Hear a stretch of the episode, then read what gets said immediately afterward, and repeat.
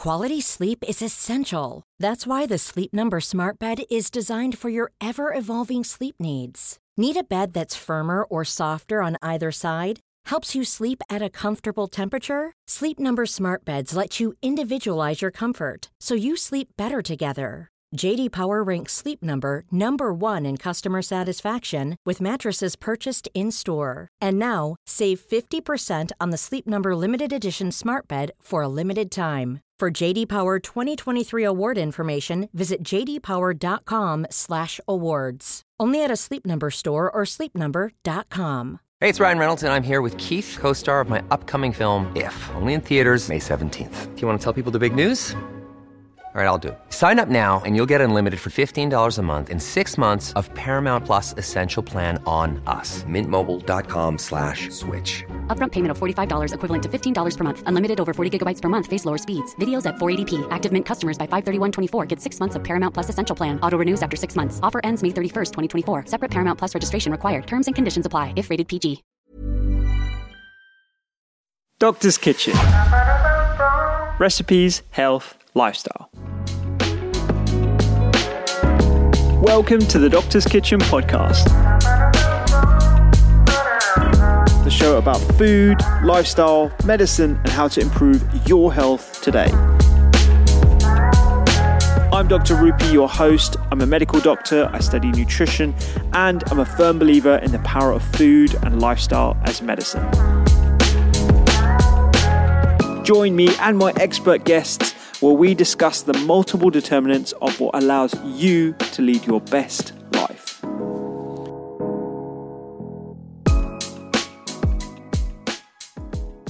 We are back again with the supplementation series with Kamal Patel from examine.com. If you haven't listened to part one, I highly recommend you listen to part one, and it will give you a bit more context as to where we're coming from and why Kamal is so uniquely positioned to talk about supplementation in general. I'm going to let you carry on with the podcast. If you've been listening since part one, enjoy.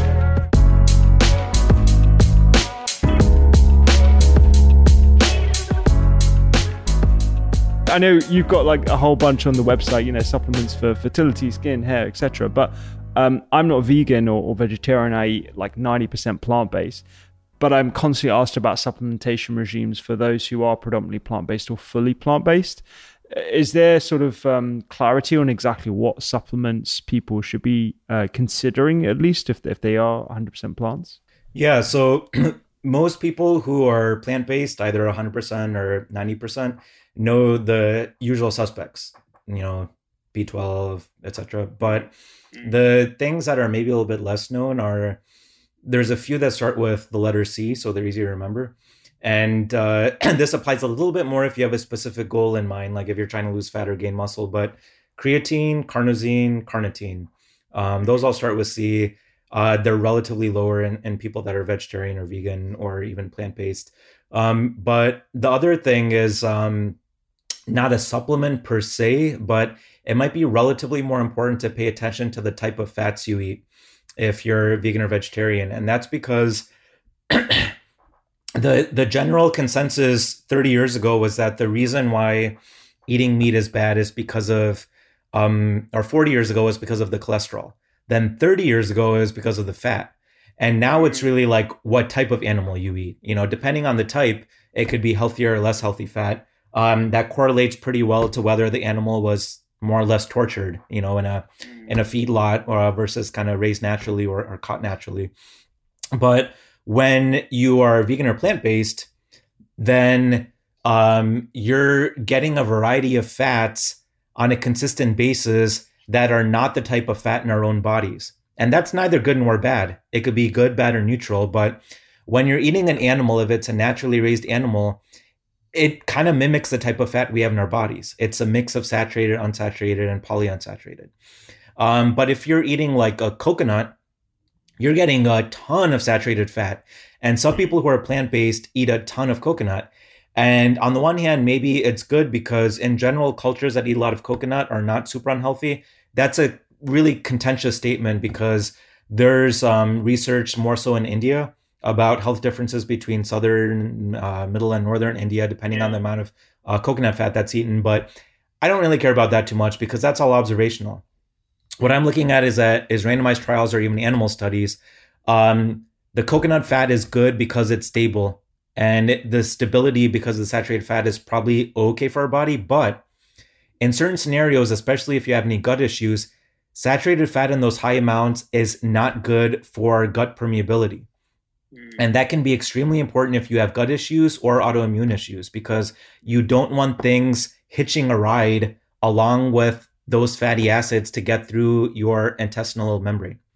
So, um, having a ton of coconut oil or coconut milk or whatever is not a good idea in those instances, but having some is totally fine.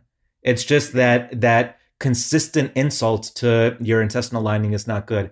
And then at the opposite extreme is getting too many polyunsaturated fatty acids, which you definitely can do if you're plant based.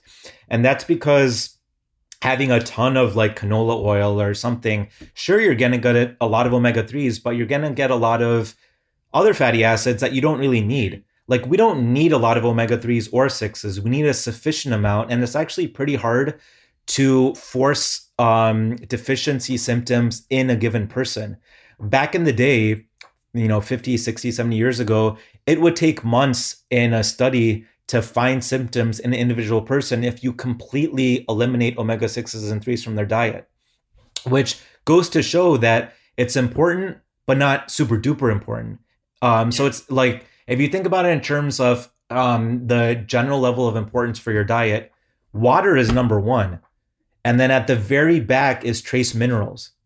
So like you need a ton of water and the um, rule of thumb to drink eight cups of water is not true, but it's not a terrible rule of thumb. It's just like walking 10,000 steps a day. It's not true. You don't like really, really need that, but it's a great rule of thumb. Like there is some research.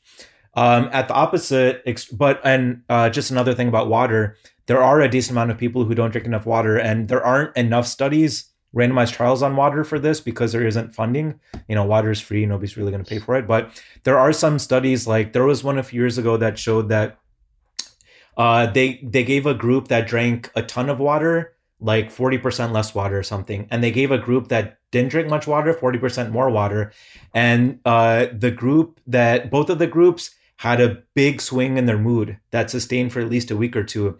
And this was a study where they controlled the amount of water they could drink. It was not like a recommendation. They literally yeah. gave them the amount of water that they can drink. So that means we more or less the I, there was some other issue with the study design. I can't remember what it was, but the methodology was good enough that we know for sure there's people whose mood will be improved by drinking more water. That means that if you find yourself at the end of the day being like, you know, I think I drank water, maybe, like you probably should drink more water. Um, and then at the other extreme of needing a lot of water is trace minerals. Like you don't need a lot of trace minerals, but the reason why you might want to consider them is because our soil doesn't have a lot of minerals and we don't drink hard water. And because we don't drink hard water, we don't get the minerals that would have, you know, been released by sedimentation. So there are certain observational studies like there's um like a county in Texas that has a lot of lithium in their water, which is a trace mineral. And then in a neighboring county, they don't have a lot of lithium in their water. And the county that has a lot of lithium or that doesn't have a lot of lithium has way more suicides than the county that has a lot of lithium. And that would be just random evidence if it wasn't for the fact that that's repeated in several other areas around the world. So it's observational, but it does show some importance. Sure, it could be a, a different substance in the water, or it could be nothing related to the water at all because the evidence isn't that strong. But it, it does show me personally like it might be worth it to consider maybe not like um, supplementing with trace minerals, but just getting more mineral rich foods because minerals often come together. Um, and then in the middle is stuff like um, fatty acids. Like you do need omega 3s and you do need omega 6s, but it's much less important to concentrate on micromanaging those than it is just to get mostly whole food sources of them. Like, are you going to get canola oil from its natural source? Probably not, because the natural source is rapeseed you know, and you're not going to eat rapeseed. In fact, it used to be that you couldn't eat rapeseed because it had too much of whatever acid. But, um, you know, olives, yeah, you can tell that you can press it and get fat out. So that's probably not a terrible source. Mm, absolutely. Um, you mentioned earlier actually collagen that I just wanted to go back to, um, and and particularly when we were mentioning gut health there, collagen as you know a super ingredient. Does that actually have any legs when it comes to arthritis, or as a lot of beauty influencers are promoting for, for skin health and, and vibrancy and, and wrinkles?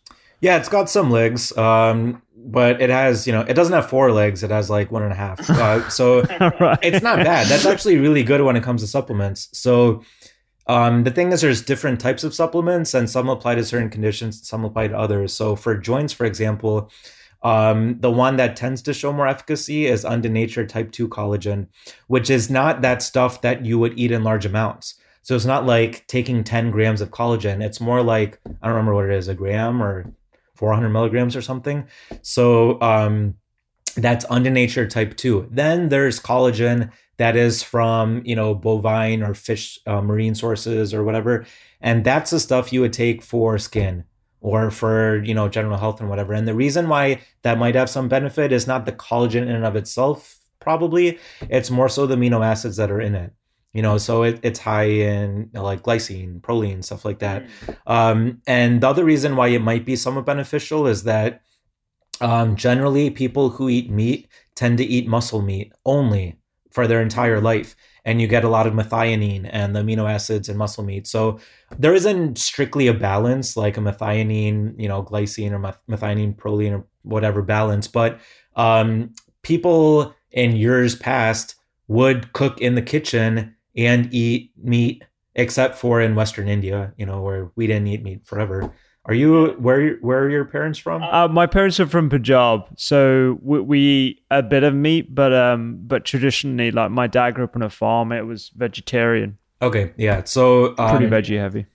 You know, we were at that or one step beyond growing up, so a lot of stuff was centered around the kitchen and plants. But there's parts of India, um, and the entire rest of the world that didn't have that experiment. So, mm. you know, every part of the world ate meat, um, unless one is very religious and believes that certain Indian people didn't eat meat going back thousands of years. Even our ancestors ate meat. And in those cases, um, humans developed ways to eat more than just muscle meat. And you would eat cartilage naturally um, and then if you could cook, which happened a long, long time ago for humans, you would boil stuff and get collagen. Um, so in that sense, it's natural. Natural is not always good, but it, it it is a good heuristic to think about. Like, yes, it is natural to get collagen. So it might be worth it for some people to supplement collagen for a limited basis at a relatively low amount. Um, and the thing is, it's, it's actually pretty easy if you make smoothies. And smoothies are healthy. I don't think juicing is necessarily a great idea, but smoothies, it's easy, you know, it's creative, it tastes good. So if you make smoothies, then try adding some collagen for a bit and see if it does anything. Yeah, yeah. I think the the experimentation element is definitely there. And I'm definitely on team smoothie rather than team juice. Um I, I smooth every now and then as well myself. Um I, I wanted to ask about supplementation and contamination. Um, so, uh, are, are there any concerns that you have about certain? Uh, and, and obviously, you're not going to uh, name brands here, but um, uh, uh, like just how big the supplementation industry is and how unregulated it is, and the the potential for for contamination that could lead to some serious effects, particularly as most people see supplementation as a regime that you do lifelong. Um, so I know more about the US. Uh, you'll have to fill in the gaps for the UK. In the US, it's mostly completely unregulated um, because of legislation from the mid 90s um, where it was purposely done to not uh, put too much undue regulation on supplements and make it like drugs. And there's pros and cons. You know, our party line for Examine is that supplements are woefully unregulated. Um, personally, I think that's both true and a little bit more subtle because some supplements pro- probably shouldn't be regulated like drugs, but there is a little bit of generally recognized as safe with supplements. Um, like if somebody wants to take a traditional herb that doesn't seem to have many detriments, fine, or a certain amino acid, fine. But the thing is, there is way more supplements than I can even you know, I could take two days to count and I couldn't, I couldn't, mm-hmm. there's probably over a thousand. So Um, because there's so many, I think supplement manufacturers can more or less do what they want and focus on the bottom line.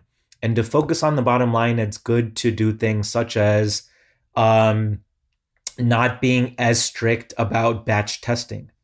If you don't do internal testing that much, you can have very high batch to batch variability in the amount of active ingredient in your product.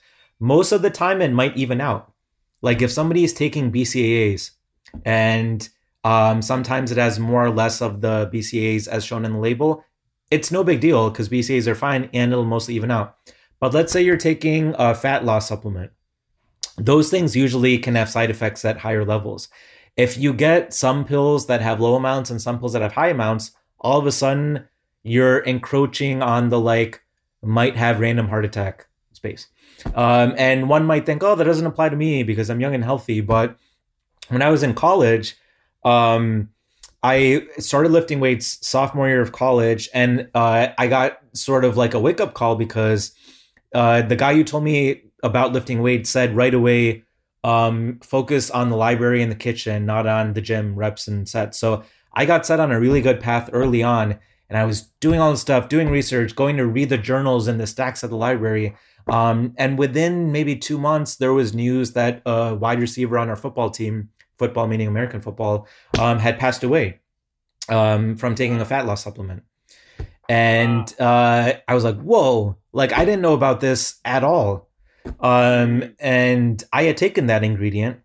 Um, and I was like, well, I, you know, I need to do more research into this. And the guy who does the most research into it in the US, probably in the world, is Pieter Cohen um, from Harvard Medical School. Um, or he might not be there anymore. I can't remember. But um, he found a lot of batch to batch variability in certain types of supplements like yohimbine, various fat loss supplements. Um, there's a lot of adulteration in muscle building supplements because if you put a little bit of something that actually builds muscle into a supplement that might not build too much, then people will be like, wow, this really did a lot. But it's not the ingredients on the label, it's the other adulterated stuff they put in. Um, and the last one is um, generally like every herb that does mysterious things, you know, that helps your energy and, you know, uh, makes you a whatever tiger in the bedroom. Like that stuff, way more supplements are adulterated than anywhere else. Um, yeah. Actually, the very last thing is um, this isn't adulterated supplements so much, but there's an increasing number of older people that go to the emergency room because of choking from larger pills. So, a check that I wow. do for people that I know is trying to either split the pills using a pill splitter, if they're those horse pills, or um, not using big pills at all. Either using small pills, like instead of multivitamin, a small D, a small whatever, um, mm-hmm. or using a liquid when possible because there's liquid vitamin D. Um, because yeah. the last thing you want is you know your great grandmother or grandmother to go to the hospital because she choked on supplement. Yeah, yeah, totally. Yeah, actually, actually, in terms of the formulation of supplements, because I've noticed a lot of them have gone spray form, liquid, or even you know droppers and stuff like that. Is there any difference in terms of the uh, bioavailability of the products themselves when they're taken, or is is it pretty the same? Uh, it does depend on the supplement. So there are some where they shouldn't be taken as a liquid. Um, creatine, for example, you know that breaks down in storage over time, and liquid is definitely not recommended. Um, whereas like uh, you know, liquid vitamin D is fine, liquid magnesium is fine. Um, and then I've been meaning to look into this actually. Uh, there was a recent trial about um, like solubilized or something vitamin D that comes in liquid form because if one were to megadose vitamin D, for example, for COVID prevention, mm. then um, you would want to have a very bioavailable form. Now, D3 is very highly bioavailable, but this study looked at patients with ulcerative colitis where nutrients would not be highly bioavailable. So it used um, like a micro whatever form of vitamin D, and I wanted to see check to see if this has been replicated in other studies so I can recommend to people who might have lower absorption for whatever reason. So it does depend on the on the supplement or nutrient um, whether liquid is good or bad. Absolutely, yeah. And in terms of um, immune health, I'm sure this is probably the number one asked question to you this year. Um, but have you have you seen? Um, it's a stupid question. You've definitely seen an increase in people looking for immune supplements and immune supporting um, nutrition. What are the ones that m- may have evidence for um, uh, COVID nineteen that we know of, and and coronaviruses in general? We mentioned vitamin D three already. So the the evidence for D three is, um, you know, let's say it's like a I don't want to put a figure on it, but it's by far the highest out of any supplement. Mm-hmm. And then way below there is everything else because nothing really, really has double blind, randomized, placebo controlled trials. So you can try to cross apply evidence based on mechanistic understanding of other coronaviruses and then think about things like elderberry or zinc lozenges Actually, those are probably two of the biggest ones. So, uh, zinc lozenges because it acts on the back of the throat. So, this isn't oral zinc that you would take like a nutrient. This is hmm. uh, zinc lozenges that you take and then they act to kill microorganisms at the back of your throat. It's a similar um, reason why, like, I have a friend who works at the US CDC and he works in um, hospital infection control and they they look at grants for um, copper use, and copper is expensive, but it's I guess selectively used in hospitals because it's you know antibacterial, and uh, zinc works in a very similar way, and in fact probably my like you know my uh, grandparents' parents might have told them like the I don't know if you have a term for this, the thing that you clean in the back of your tongue with. Oh yeah, I, I know you mean the tongue scraper. Yeah, in uh, Gujarati, uh, there's some word for it, like olu or something. But you know, they think that works at the back of your throat, and actually, it might. Like maybe a copper one does. I don't know, but it it could also hurt you. So I wouldn't necessarily use it for this purpose. But so if zinc, you want it to stay at the back of your throat for a long time, which means the bigger lozenges, not the smaller ones. And I think maybe zinc acetate has more evidence than zinc gluconate, but I, I can't quite remember. And then elderberry, it's uh, standardized elderberry syrup. Um, that has some evidence for previous coronaviruses. And then everything else really is like random studies about immune stuff. And that can be garlic, that can be vitamin C, that can be whatever. But the evidence is so low for that. I would say it's not that important to think about. Other than the supplements I've mentioned, probably the most important thing that I haven't researched yet is um, my biggest problem, which is not eating too much sugar. Because mm. there is some acute effect on the immune system of a high level of sugar consumption. And I'm going to do a test today an observational okay. study where I'm gonna have to eat a lot of sugar because it's Thanksgiving and I can't help it. So I hope I don't, you know, nothing happens. Um, fingers crossed. But yeah, eating a ton of sugar at one time is not great. I've noticed that loads of people um, uh, doing intravenous vitamin C, and there was a Chinese study I think that started at the start of this year. I don't know if I, I haven't come across it published yet, but real like high doses of intravenous vitamin C for ITU patients. I, I wonder if you come across any of the the, the results of that or, or anything. Yeah, I don't I don't know if that's been um, released yet, or maybe not because I haven't seen it. But that's probably overestimating my ability. But I think that was um, like lay people read that as they should take vitamin C, mm, yeah. and it was not. It was sick people in the hospital.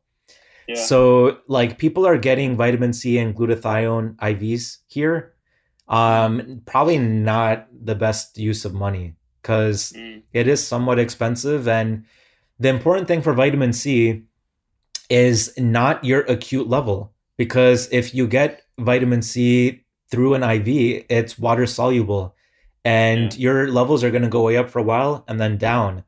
So, what people do who want sustained levels of vitamin C, it's one of two things.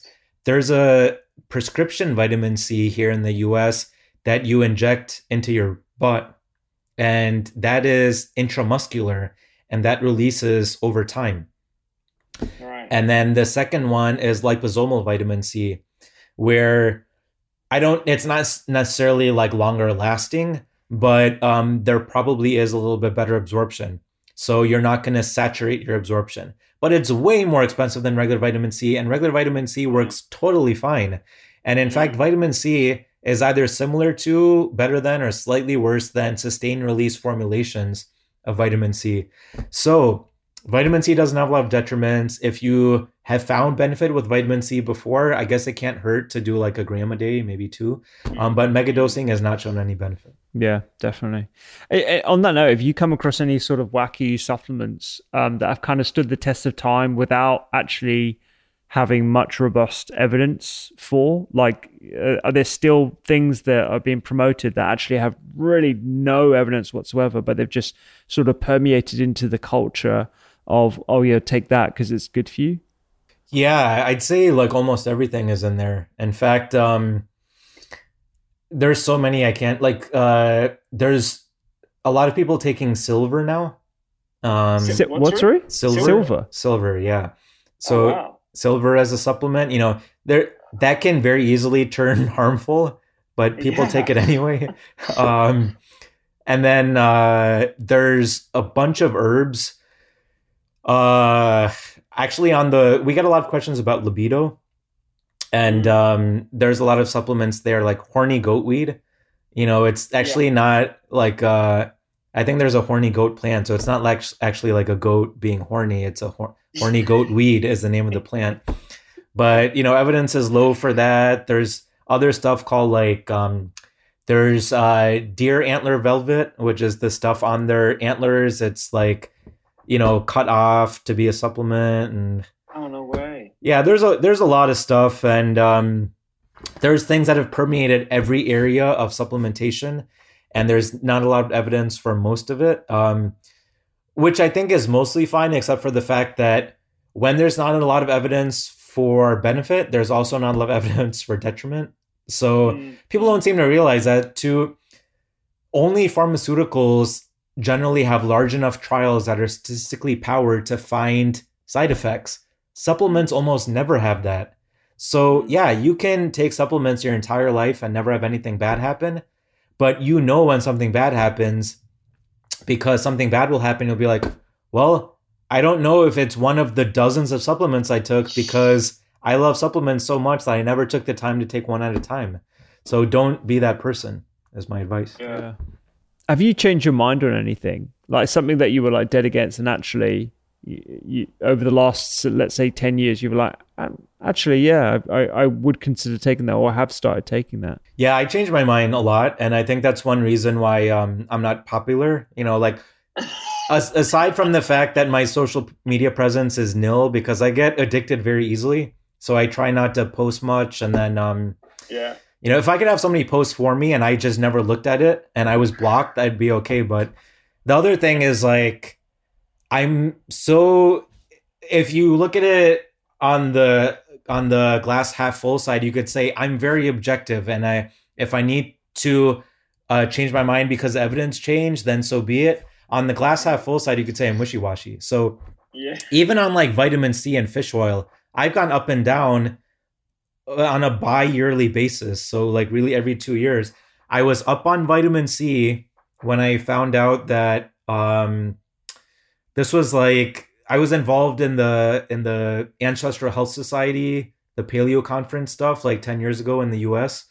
Um and then I started being less involved when I figured out like hey, like why were the original paleo authors against potatoes? Like tubers are paleo. Like what makes sweet potato okay and white potato not? You could say, oh, nightshades.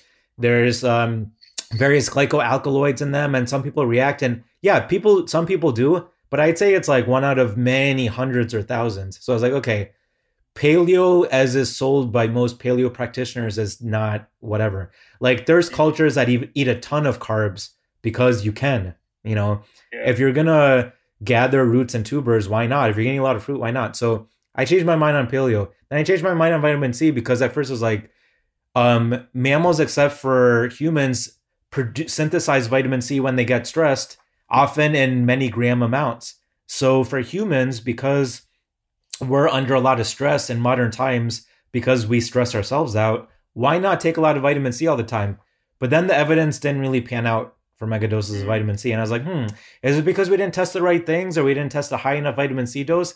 But then I saw people who kept taking higher and higher amounts of vitamin C to, to bowel tolerance, you know, meaning being on the toilet a lot and not experiencing a ton of benefit. And I was like, eh, I don't know. And then Linus Pauling, the two-time Nobel Prize winner, was really pro vitamin C, and he took it and he he lived until like ninety something. So I was like, let me try to find out if maybe there's not a lot of studies, but maybe older geniuses took it. Right now, I have no idea. Like, I honestly have no idea. Um, and I think there's promise because there the right type of studies haven't been designed. Yet, I think um, orthomolecular megadose sort of people still overestimate the potential benefits. But I'm undecided.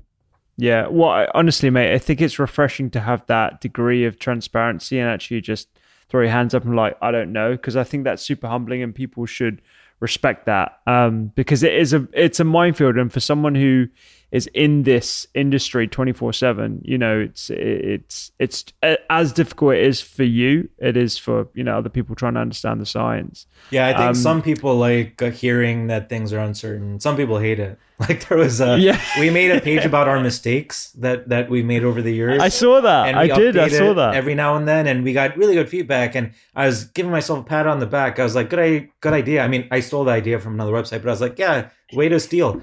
But then um one day I got an email that said, uh, Hey, I really like examine.com, but can you stop virtue signaling? And I was like, Hold on, shit, am I, was I virtue signaling? And I was like trying to gaslight myself. And I was like, Hold on. No, I think I actually did this because it's good to say what your mistakes are. And we get a lot of guys. They're they're basically always guys. I don't know if you have tell me what this term means. Um I only saw this like 15 years ago on Ali G, so maybe you can yeah. give me some insight. Do people still use the term C H A V? C H A V. Yeah, yeah. It's a it's a derogatory term. Chav. Chav. Okay. So we have people like that over here, and like they write in to examine all the time. They're like, hey, you know, like I took your advice to take like creatine and I gained like 10, 10 pounds on my bench and whatever, but can you stop virtue signaling, man? Or like we wrote this page about inequalities during COVID and how like certain yeah. people get greater effects because of income or geographic whatever and some people face more pollution and that leads to this. And like some guy wrote in and he's like never thought you would get into politics. And i was like this is literally no not politics. Like it's just there's so many people being affected. We thought we were writing an article related to public health. So i wrote this long-winded reply to him and and he just never wrote back.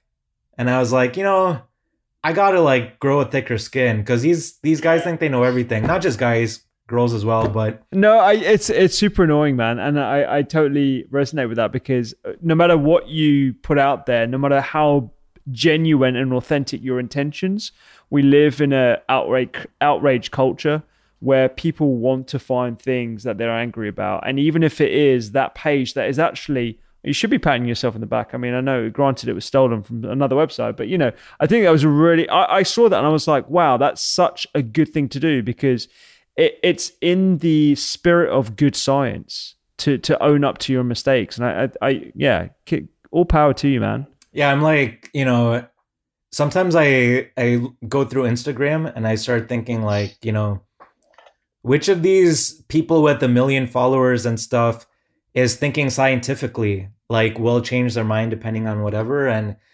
um like certain clinicians or just lay people who think about stuff like you should have i think you have a fairly large amount of instagram followers and you know what podcast listeners and stuff but you should probably have like five times that many because the people who have five times more rather have people on who are telling people what they want to hear generally yeah.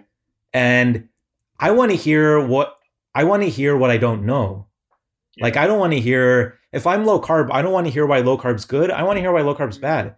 If I'm plant based, I don't want to hear why plant based is good. I want to hear what I might be missing. Yeah, but exactly. people want to feel good, and I get that. But it's like if you want to be healthier, figure out what you don't know. Totally. Yeah, yeah. I mean, that's precisely why like the podcast really is for me a platform to learn from experts who I might disagree with. So, you know, I just had a colleague of mine who's a dietitian and she's a ketogenic diet therapy dietitian. I've had vegans on who are good colleagues of mine who have got who've gone through the scientific process and rigor to come up with their own opinions. And I think that in a public forum such as a podcast is a great way to bounce around ideas and actually educate the audience. So um, yeah, no, I, I really appreciate that. Yeah, and that's uh I wish that somebody summarized all these podcasts because that is it really is I think the best way to get information these days. It's no longer reading stuff on the internet. I know like I run a website that is 100% reading stuff on the internet, but but really the best way to get information is like while you're washing dishes listening to podcasts. And yeah, if you want to delve more into stuff, go to Examine, but really podcasts like that's where you get, you know, people giving really novel insight. Well, this is my suggestion to you actually for the company going forward. I think you should actually do it because I would because I I'm a I'm a um and again for the for the listeners it's uh um uh what's the word I'm, I'm looking for? Um chav. Is it chav? conflict conflict no, no, no, not chav. Uh, my conflict of interest is that i'm a i'm a big fan of examine and and i uh, subscribe to the the digest as well that i pay for monthly. But if that was a podcast I would listen to someone reading out those abstracts that are relevant you know, to me. It's funny. I'm gonna write that down because um, uh, we used to have somebody reading it out. Honestly, you need to do that because I would listen to that. Like, you know, if it was 20, 30 minutes long, I would 100% listen to that whilst I was doing the dishes or on my walks or whatever. So And, here's you know, I'm our, a big fan. I'll, I'll ask you this question because um, you can just tell me what to do and I'll do it. So originally we had somebody read the the digest every month, and um, I actually picked a British person because uh, I think a lot of American accents like just don't sound good when you listen for a long time. So we picked this British woman, and then um, we either didn't ask people enough if they listen, or we put it in the wrong format. And I feel like maybe we shouldn't have them read it exactly as it is. Maybe we should have like a condensed version or something. Yeah.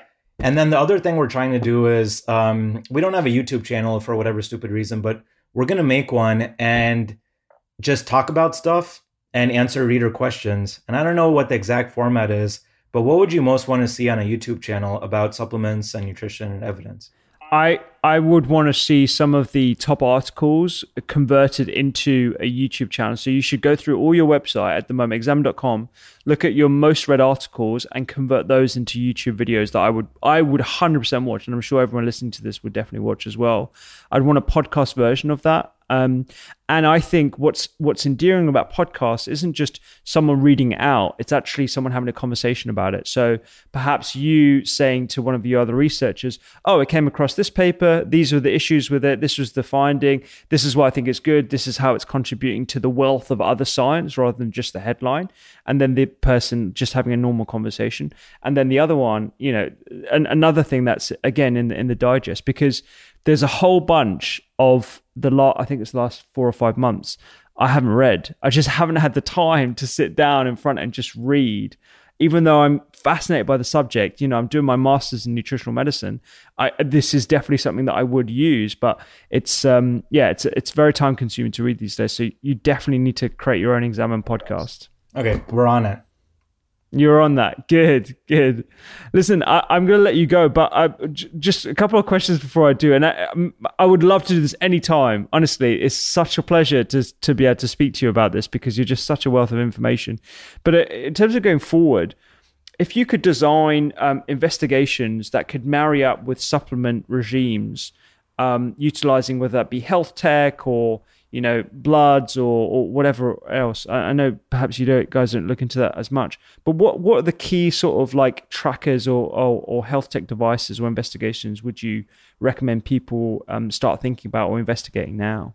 So um, I've actually thought about this a lot because I used to work with the physician in San Francisco that had a quantified self-tracking program, and he was going to make his own app. Um, I think he decided not to, but we had a group of ten to twenty patients that he tracked. Um, so the first thing is like generally when people get into it, they overtrack. Generally, you know, not everybody, but um, it's easy to lose the forest for the trees when you have ten things you're tracking. So starting with one, two, or three is usually good. And then the important things are different for different people. It's usually the trigger that causes something bad or the thing that makes you feel good that is good. And um, one really obvious thing is uh, sleep related. So either if you're to go at it through like the more hardcore tracking angle, it's if you're wearing an Apple Watch or a Fitbit or even just have a phone and have a program, seeing if you wake up during the night is great because of sleep apnea. And that's not applying to everybody, but when I used to work at the um, evidence based practice center at Tufts, then uh, we did a systematic review on therapies and um, prevention for sleep apnea. And all of that kind of didn't matter because people usually didn't know if they had sleep apnea. So it's like, you know, we can talk about therapies all we want, but you know, these there's people out there that need to diagnose themselves. And before you get a, you know, polysomnography or whatever, you you have to indicate that you might have a problem. So first use a sleep tracker or whatever, and then figure out the one thing you want to try to do before bed, whether that's when you shut off the lights or turn off whatever, or not have any electronics. So that's probably one of the most important sleep related things that's also very difficult for people. Um, the second thing is kind of controversial. Some people do awesome with calorie counting, and some people it turns them obsessive and makes them into disordered eaters. So it really depends on yourself. Um, but calorie counting plus stepping on a scale and various cadences can be good for some people, whether it's once a week or every day. If it's part of your routine, um, that can be great. And for some people, it's not even calorie counting, it's like carb counting or protein counting. Like there's arguments to be made for each one. Protein associating that no matter what diet you have, if you count protein and make sure to hit your personal threshold, like you'll probably be less likely to overeat other things. Um, fat is usually not something that's super important to track independently of other stuff.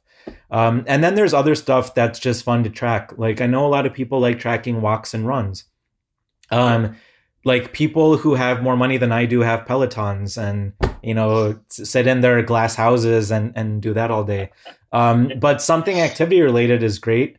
Um, and then uh, it really depends on on what the person wants. Are are you wearing an Oura or are you wearing a wedding band? I, I am, yeah. I'm wearing an Oura ring. Yeah. So, um, yeah, there's a lot of uh, figuring out what the best device is. For some people, Oura is best. Like, it, it, would probably be best for me. I have an Apple Watch that I don't wear, but I don't like intrusive stuff. So I should. Probably... I, I, I tell you why. Like, I, and this is not. I'm not sponsored by Oura at all. I just genuinely think it's a very good product. Um, and the reason why is because it's so inobtrusive. I look at it once a day when I wake up and that determines how well I've slept and how many times I've woken up and the number of hours will determine the intensity of my exercise in the morning. So if I if I've had a really bad night's sleep, I'm not going to be doing you know a crazy HIIT workout in the morning because it's just counterproductive for me and I feel groggy the rest of the day. But if I've slept well, I'm hitting the gym really hard or you know I'm hitting the floor really hard at home. So that that's one of the the best ways of using my because I don't wear a watch. I, I don't like looking at my screen. I try and you know minimize my screen time as much as possible, and an Apple Watch or something similar w- would be detrimental. I get a little worried about that for Apple Watch because the Apple Watch is really great for tracking. Like it's so amazing for tracking everything, yeah. um, but it's really easy to go overboard as well. Uh, like I've seen it for myself and for other people. It's the now that there's the always on option, you can mm. literally track anything. So that doesn't mean Apple Watch or Oura is better or worse, or Fitbit is in between, kind of, but it really is tailored towards the person. I think what yeah. works best.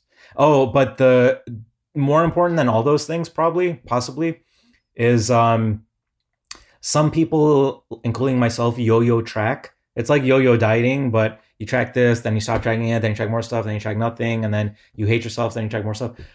The best thing is telling somebody, having an accountability partner. And ah. there's some ways to do this that are more formal. Like I think there's a subreddit on Reddit where you can just uh-huh. say, "Hey, I'm looking for an accountability partner for this or this." Um, you can also ask somebody in your life, and there's some services, paid or unpaid, I don't remember, but uh-huh. it can be awesome because you can also like you can cheat on any of these things, whether you have an Apple Watch or an Oura Ring. Um, you can like kind of ditch what you plan to do, but if you have to tell somebody, you can't ditch it. And there's also um, even for like remote working, there's websites where you have an accountability partner, either like on mm. camera sitting there or you have to report to them. And I think it's awesome because most people only have their GP but yeah really you should have somebody who knows your stuff and in the us at least you don't have enough time with patients So ha- outsourcing the accountability is great. Outsource as much as you can.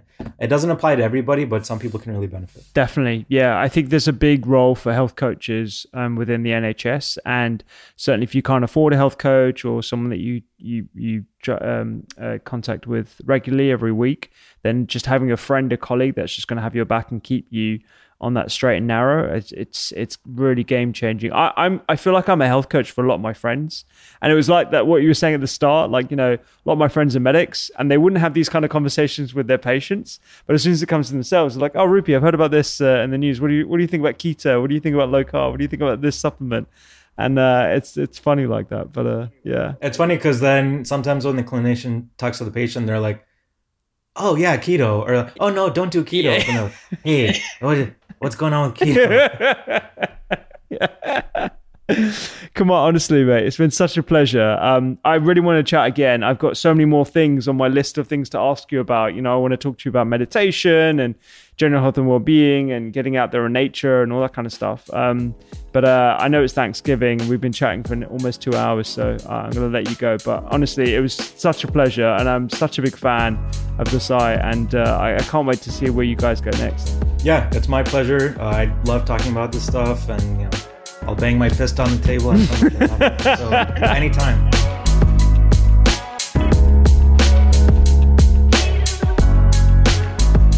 Thank you so much for listening to today's podcast. I know it was a long one, both part one and two. I'm glad I separated them to give you a bit of space, but to summarize would be quite difficult. But we talked about circadian zeitgebers, supplementation for stress, sleep, and anxiety, nootropics, the placebo effect, as well as collagen for arthritis and skin, contaminants and supplements, and where to get good supplements from and how to look at different websites that actually independently verify them. I recommend labdoor.com and specifically for probiotics, the US probioticguide.com as well. Those are good websites. But also do go check out examine.com. It's a very, very good source of information, and I think you'll find value there. Until next week, see you then.